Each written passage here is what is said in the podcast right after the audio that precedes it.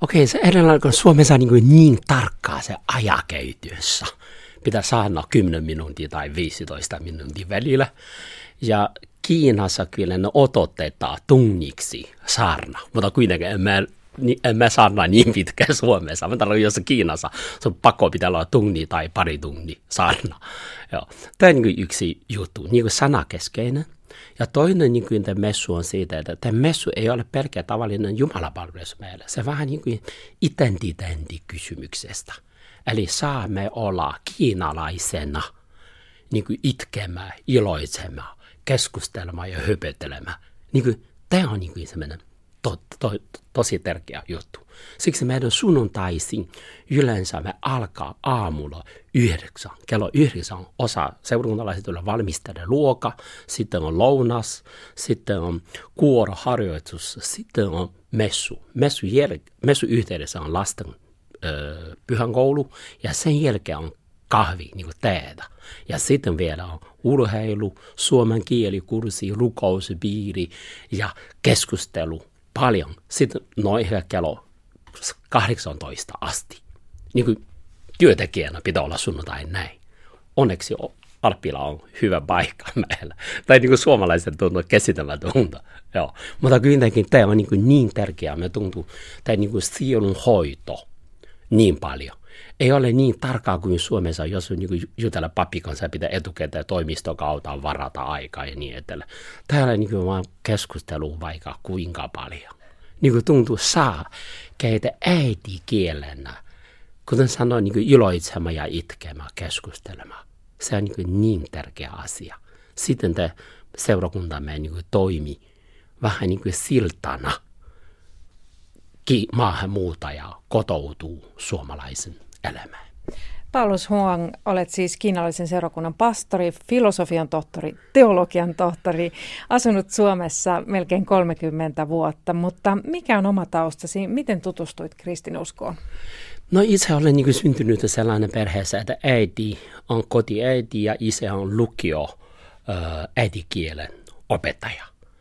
Ja perheessä niin ei ole mikään virallinen uskontotausta, mutta vain aikuisena itse huomasi, että olen saanut paljon vaikutus konfessionaalisuudesta. Se tarkoittaa pitää perheitä niin tärkeänä. Ja sitten tämmöinen niin moraali- ja etiikka kysymys on niin tärkeänä. Tätä niin kuin tosi yksi niin kuin tärkeä juttu. Sitten toinen juttu on, niin kuin koulussa on saanut ateistinen kasvatus. Ja sit, siksi tuli semmoinen niin ristiriitainen olo, että niin kuin luonnolta, että en uskonut Jumala, mutta pelkäsi paholaisia. En tiedä, mitä tapahtuu kuoleman jälkeen. Mutta virallisesti niin kuin ideassa on siitä, että on ateistinen. Sitten tulee niin semmoinen hassu, ristiriitainen olo. Ja sitten kun tutustui kristin usko, ja minusta tuntuu, tämä on niin tosi houkutteleva. Erityisesti luterilaisuudessa tämmöinen paradoksillinen, niin kuin ihminen haluaa vapaa, mutta en pysty. Niin haluaa ikuisuuden, mutta on rajallinen. Niin kuin jotain tämmöinen ongelma ja vaikeus. Sitten huomasin, että kristin usko on tosi niin kuin auttanut, vastannut minun kysymykseen. Paulus Huang, mitä sitten länsimaat voisivat oppia Kiinan, Kiinan kristityiltä? En tiedä, voiko ne sanoa, kun Suomessa näin vastata. Teidän kysymys on, te ansa. ja että mä tunnen että se yksi juttu on siitä, niin Kiinassa on hyvin vahva semmoinen niin maaliko riippuvaisuudesta. Eli isossa seurakunnassa on tosi vähän työntekijä, mutta kuitenkin kristitty. Jokainen kristitty tuntuu, jos minä saa palvella niin kuin seurakunnassa, se on ilo, se on niin kuin kunnia.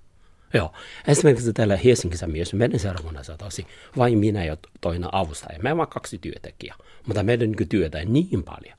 Siksi että suuri osa niin työ on tämä maalikko käsissä. Ja me pappi ja henkilökunta vaan niin kuin auta ja rohkaista ihmisiä nousemaan ja kouluta heitä ja rohkaista siitä. Ehkä tämä yksi niin kuin, tärkeä juttu. Ja toinen juttu on siitä, että Minusta tuntuu, että Suomessa tai länsimaalaisuudessa kirkko anna perille moderni liika. Niin kuin ei uskalla niin kuin pitää kirkkoa omaa, niin kuin, mitä sanotaan, mielipiteensä. Pitää yrittää miellyttää yhteiskuntaa. Mutta me tuntuu, niin että kiinalaisessa kulttuurissa just tätä kirkkoa on niin erilainen kuin yhteiskunta. Siksi ihmisiä on houkutteltu ja ihmisiä kaipaa. Entä sitten, jos ajattelet yliopistotasolla, niin millaista teologiaa Kiinassa mahdollisesti tehdään yliopistotasolla? Minusta tuntuu tässä niin keskity kolme asiaa. Ykkönen on poliittinen teologi. Se niin kuin keisari ja Jumala. Kuka on suurempi?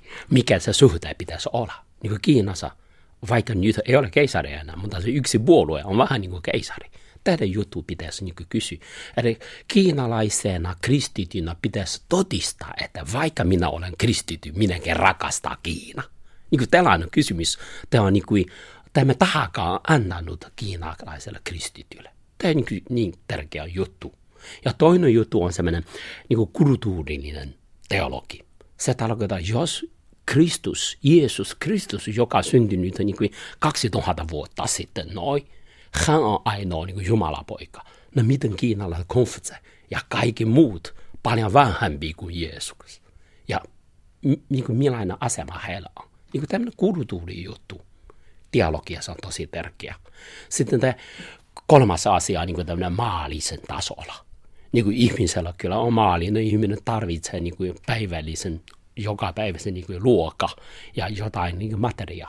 Sitten jos uskoo Jumala, Jumala voiko auttaa minua niin kuin ratkaista minun niin kuin tämmöinen fyysinen materiaalinen tarve ja tai minun tämmöinen psyykkinen niin kuin ajatusmaailma. Eikä nämä kolme asiaa.